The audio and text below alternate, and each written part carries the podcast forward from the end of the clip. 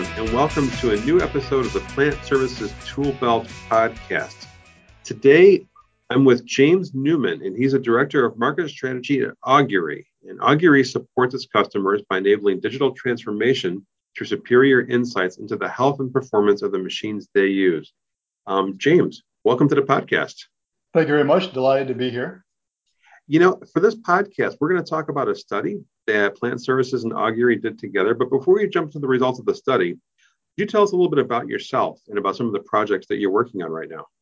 Sure. So I've, I've been spent more than 20 years now focusing on understanding how assets and plants can operate better and more efficiently.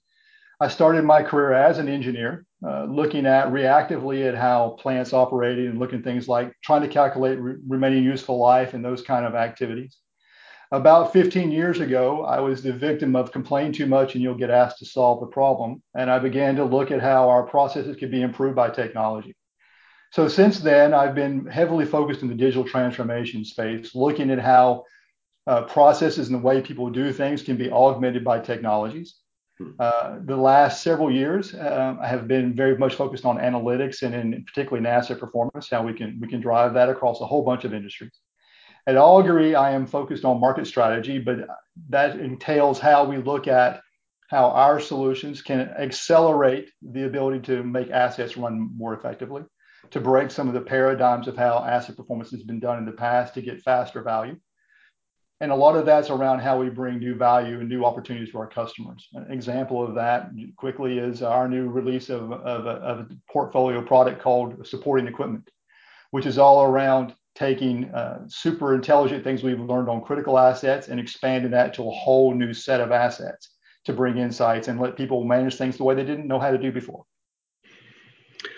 It, it's funny you mentioned how it, it, works when you identify an issue and someone says, "Oh, how are you going to solve that problem?" That's how these uh, career moves go. Um, and I'm guessing that that's part of how this research project came about too. Um, could you tell us a little bit about the research initiative that you began. Um, what prompted Augury and, and, your team to do the study, and what kind of gaps in industry knowledge uh, were you seeking to fill in?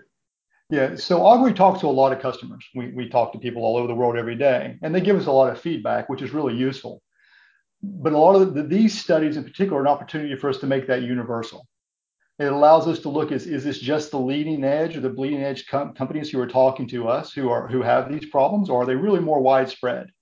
They allow us to begin to normalize some of these findings and these observations in a way that allow us to have deeper insights, but perhaps more importantly, have something to a, a universal language to talk to customers about. These are your peers talking. It's not just us. It's not just Augury, the provider, trying to sell you something. These are what your peers are saying. These are what universal challenges your industry is facing. Let's talk about how we solve those. So for us, these studies serve two purposes. One, it gives us insight into how we can better talk to our customers. But two, it helps us really identify what the industry is saying. And so, and so we can focus on how we can go and, and attack those, those major challenges. Well, for this study, uh, the report that we released is called Machine Health is, is Business Health. And we're going to put the link to that report in the podcast notes for anyone listening. Um, there was an infographic uh, that was drawn from the report in the January issue of Plant Services. And there's also an article page we'll link to with an infographic on our website. You know, James, for the survey itself, I thought it was really smart that um, the way it was structured, the survey forked fairly early on into two different audiences. Um, one was called the corporate audience, one was called the frontline audience. Could you talk a little bit about um, the, the kinds of knowledge you sought to gain from each of those sides of the business and how they interact together? Yeah, it's a really interesting dynamic between the, the corporate persona and and the plant persona, whatever you want to call that that second tier, the, the the front line, if you will, because they don't always see things the same way. The corporate folks are looking across a wide variety of assets. Typically, several facilities are looking at high end across universal challenges. While obviously the plant people are focused on their day to day, what their plant has to do so it's a very different perspective. It's a view, a lens of the world about how they're tackling that. And so what these splitting it up like this allows us to do is get both both pictures. What's happening when you look horizontally, and what's happening when you're going very deep into your own vertical. And it allows us to kind of see is there commonalities? Are they seeing the same challenges? Are they seeing the same problems? Are they seeing different ones? And if that's the case, if the second half is the case, which by the way is almost always somewhat true, it allows us to understand how to better approach solving both groups' problems, as opposed to just focusing on one and missing the mark on the second. So that's really interesting because it also means for the organization, they can now understand are we actually aligned at the plant level and the corporate level on what's important? And if we're not, then perhaps that's something to go address before you talk about technology or anything else. Yeah, it makes a lot of sense. I mean, let's dive into some of the data points uh, right away here. One of the key questions in the survey for both sets of respondents asked about their key operational challenges, specifically operational. And all respondents, whether corporate or frontline, cited supply chain disruptions as their top challenge. And it's funny, right now in Chicago, I can't find three ounce Dixie cups. That's the latest supply chain quirk. Uh, last year it was baseball cards, right now it's Dixie cups. Um, however, other top challenges included unplanned production downtime and workforce skills gaps or upskilling issues. You know, in both of those points, maintenance teams have a lot of immediate control over those. Uh, I'm curious, what are your what are your thoughts on these data points on on operational challenges? Yeah, so actually, I think a couple of interesting points there. I do want to come back to supply chain because I think it's not as unrelated as people sometimes think it is. Mm-hmm. We start with uh, unplanned downtime and workforce challenges. Really, we t- we talking about we're talking about the challenge of can technology take the existing workforce and help them actually have an impact on unplanned downtime, right? Always an obstacle for many people. They view this challenge as unplanned downtime is something we don't have a handle on. And oh, by the way, can our people adopt these new technologies or not? These people know how to do their jobs. Some have been doing for 30, 40 years. Can this new technology come online and will they actually adopt it? Right. So when you look at that kind of scenario, it's not a surprise that those two things are, are, are very high in the list. Mm-hmm. What it also means is that solution providers today, and I'm going to pick on me for a second as a solution provider, we have the responsibility to solve them both in parallel. And that's not so easy today because what we need to be able to do is take and, and understand the mechanisms by which unplanned downtime occurs mm-hmm. and be able to solve that challenge. And we can spend a lot of time talking about how that's different than it was five years ago, 10 years ago. It's always been hard for, for manufacturers who have legacy plants to put technologies in. It's a costly thing, particularly at scale. That's gotten better. But more importantly, is what do you actually do with that, that information when you have it? So solving an unplanned downtime challenge five years ago is not the same as it is today. Mm. But parallel to that, the solution providers have the responsibility to make that not a data science project who is the end customer you're trying to make accessible to this information? Up leveling workers shouldn't mean sending them all to become data scientists or mm-hmm. sending them all to become reliability engineers if that's not their job. But the solution providers now can take all that knowledge set and boil that down into something actionable, regardless of the skill level that's easy to adopt and build into your workflow. Let's be honest, everybody has a smartphone today well, my mom doesn't, but that's a different case. but most people have a smartphone and they know how to use the apps on it. Mm-hmm. They don't require 25 hours of training to go buy a new app from, from, the, from their favorite app store and start using that. They do that and start using it right away. That's the challenge we have to solve in the workforce side. And if we can do that while solving unplanned downtime, that's the way we overcome those two challenges. So let's flip back quickly to supply chain because I want to make one point about that actually that makes it more important to solve those unplanned downtime and workforce challenges. Because when supply chain is constrained, unplanned downtime becomes even more important to overcome. Because in many of our industries, you only have a limited amount of material now. You can't get more. You certainly cannot afford for waste to happen. You mm-hmm. have to eliminate waste. And unplanned downtime is often a cause of waste. So when you're under supply chain constraint, it actually becomes more important than it does when you have plenty of supply to eliminate these problems because now you need the same people to be more productive and keep the plants running so you don't have extra waste because you don't know when you're going to get more supply. Mm-hmm. The supply chain disruption, often people think, oh, that's a separate topic, but actually it's a driver to, in fact, improve the way you operate. Because if you can eliminate not the maintenance costs, that's not the problem here, but the waste side of that equation, then it becomes really useful to make those two things work in harmony to overcome the difficulty of supply chain disruptions, at least minimize it a little bit. Right. No, I hear you. The, the, the storm and inventory issues are often at the nexus of what a lot of plant services listeners and readers uh, experience when it comes to downtime, when it comes to planning out production. Um, and I, I, I, take your point on that. Uh, I want to move to a data point involving mechanical problems and the ability to, to, to visualize the condition of the asset too. Um, that ties back into supply chain in that you don't know what parts you need unless you know what the what the health of the asset is, as you said. Um, the data points in the survey that turned up was that 69% of the frontline respondents, and this is your millwrights, this is your supervisors, said the most common cause of unplanned downtime is mechanical problems. Right.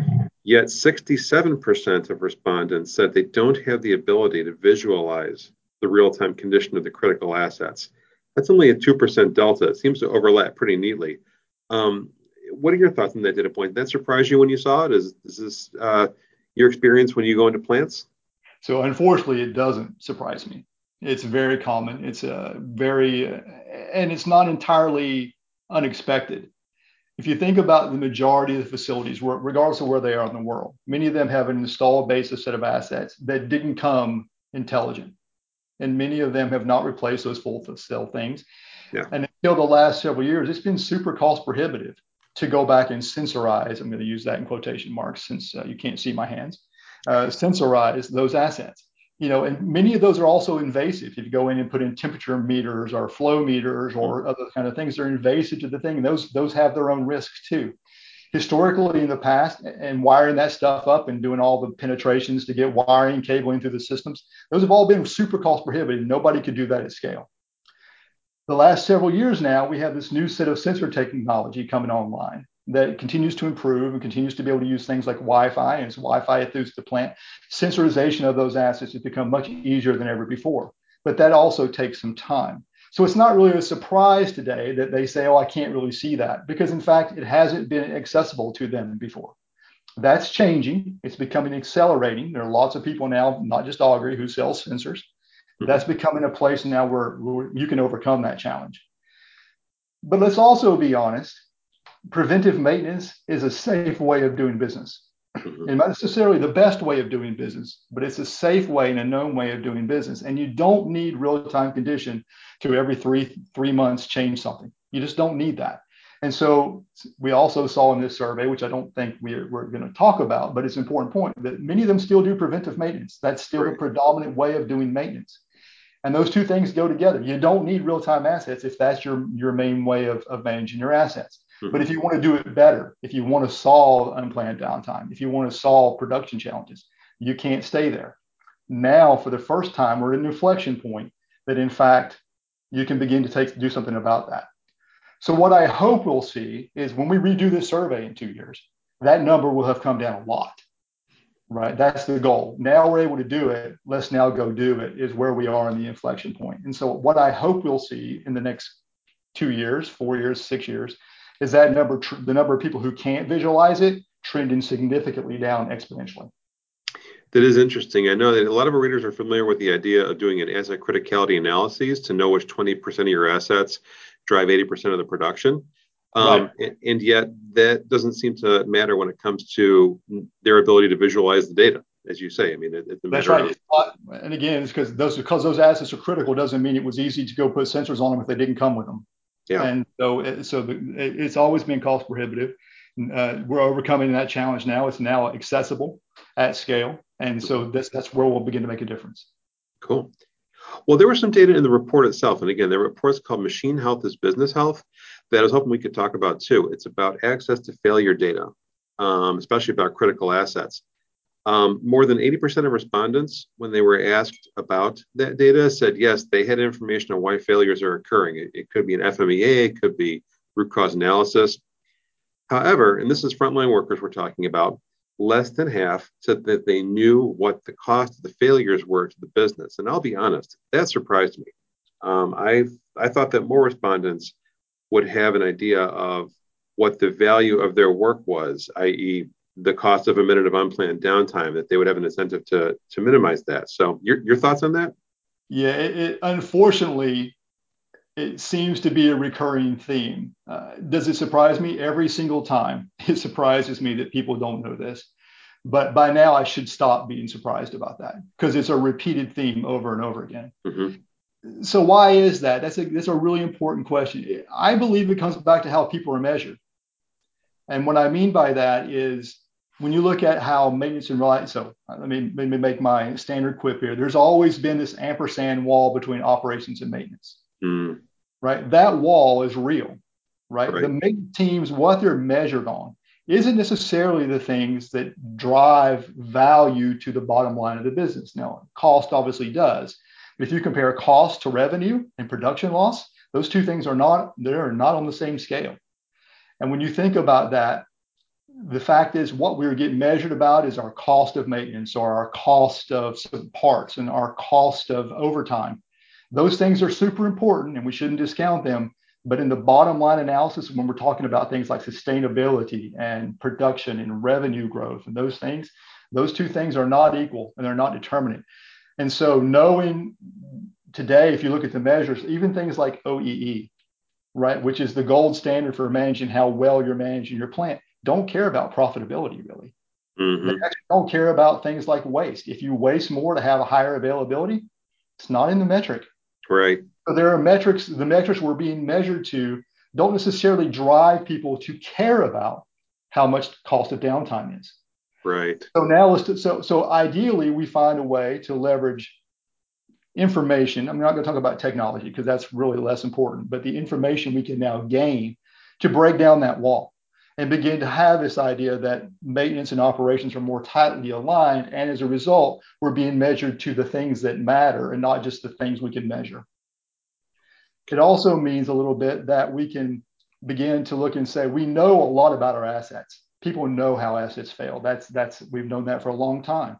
But now we can say, why does it failing actually matter to the business? Is a new way of looking at that information. And that's a way that, that now we can begin, hopefully, to combine those things together where process process health and machine health come together to talk about operational health. All right. Well, let's end this podcast by focusing on standardized work. You asked a couple of questions in that in the survey too.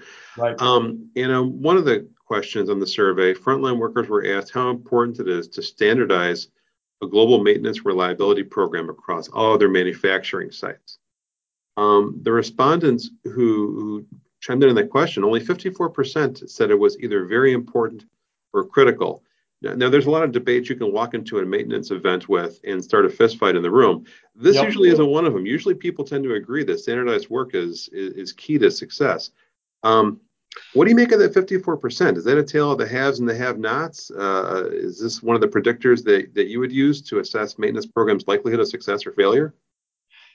I would yes, I think it's an important metric for success or failure. But I do think there's a couple of avenues to look at this from. So if we take a look at it from the plant level, right?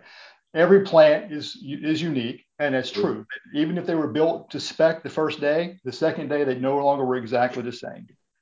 It's just a fact of life. Right. So there are there are things that are different about each plant that have to be accounted for in maintenance and reliability strategy, and that's without a doubt the case. But and so every plant seems to think I need to run my plant the way my plant operates. I need to have data about my plant, and they're right. But what it doesn't mean, and this is where often we get hung up in this topic, is there are fundamental and, and best practices and things like that we can use horizontally. So it's a horizontal versus a vertical vertical thing many times. So many if you and we didn't get quite this detailed in the survey, so it's a thing we could think about next time but you know is it is that is that view is is it different between the corporate level personas people who are looking horizontally versus the vertical people would be an interesting correlation to make. Because historically you see a lot of plants want to run the way they need to run their plant to get their things done. Mm-hmm. and corporate people are working about how do i get best across everybody. And those views aren't the same. What's also been true is that standardized work practices have been kind of hard right? So APM, the asset performance management topic, isn't new, right? Mm-hmm. 20, 30 years, there were technology providers before I ever got in industry who sold APM solutions, intending to standardize all maintenance practices. But in fact, even today, all this time later, that's not universal, and people don't always agree about that. So why is that? Because in fact, the, the, the, philosophy that's used is go build a bunch of models and then go see if you have the data to support the models to build out your maintenance strategy. And that's not always so easy, and every plant doesn't do it the same way. That's a difficult thing. What's possible now uh, is the fact that we can now flip that on its head. Instead of using data to instead of creating a strategy and then go and find the data to support strategy, now we can begin to look and say, what is the data telling us about the right way to manage assets at the plant level, and what can we learn from that in order to learn across the corporate strategy? The corporate strategy can now be informed by the data that's coming off the assets that is driving individual maintenance strategies. And the fact that becomes a new harmony of the way people can look at it that before, in fact, they can't. And so I think that's a really important point where we are now that we can now use data driven decisions. What it also means, though, is as we get there, now we can begin to look horizontally and leverage these standardized practices to begin to, to help understand why do the best guys perform the best? Mm-hmm. Why do the worst guys perform the way they do? And normalize some of the uniqueness to the standard so we can now say, okay, how do I bring this guy up while sustaining this guy at his high level? And it becomes a new way of looking at it. But but it's at the right level. It's, it's understanding how you take and normalize the right things and leave the things that are specific to a particular plant available to them specifically. All right. Well, James, thank you for talking with us today about the report. I'm looking forward to the next time we get to do this, which again, it's uh, there's a lot of power in longitudinal studies. So hopefully we'll get to do it again in a year or two. I certainly hope so. It was really informative for us, and uh, and I think there's a lot of great insights came out of this report. Appreciate uh, Plant Services helping us do that, and and the opportunity to talk to you today. Oh yeah, our pleasure. And for those who want to see the report, again, we've got a link to the report in the podcast notes. That uh, report name is Machine Health is Business Health. We're also going to link out to plantservices.com where we have the infographic posted, which provides some really good high level data from the report also. Um, so, yeah, James, until next time, thanks very much for being here. Thanks very much. Have a great day. You too, man.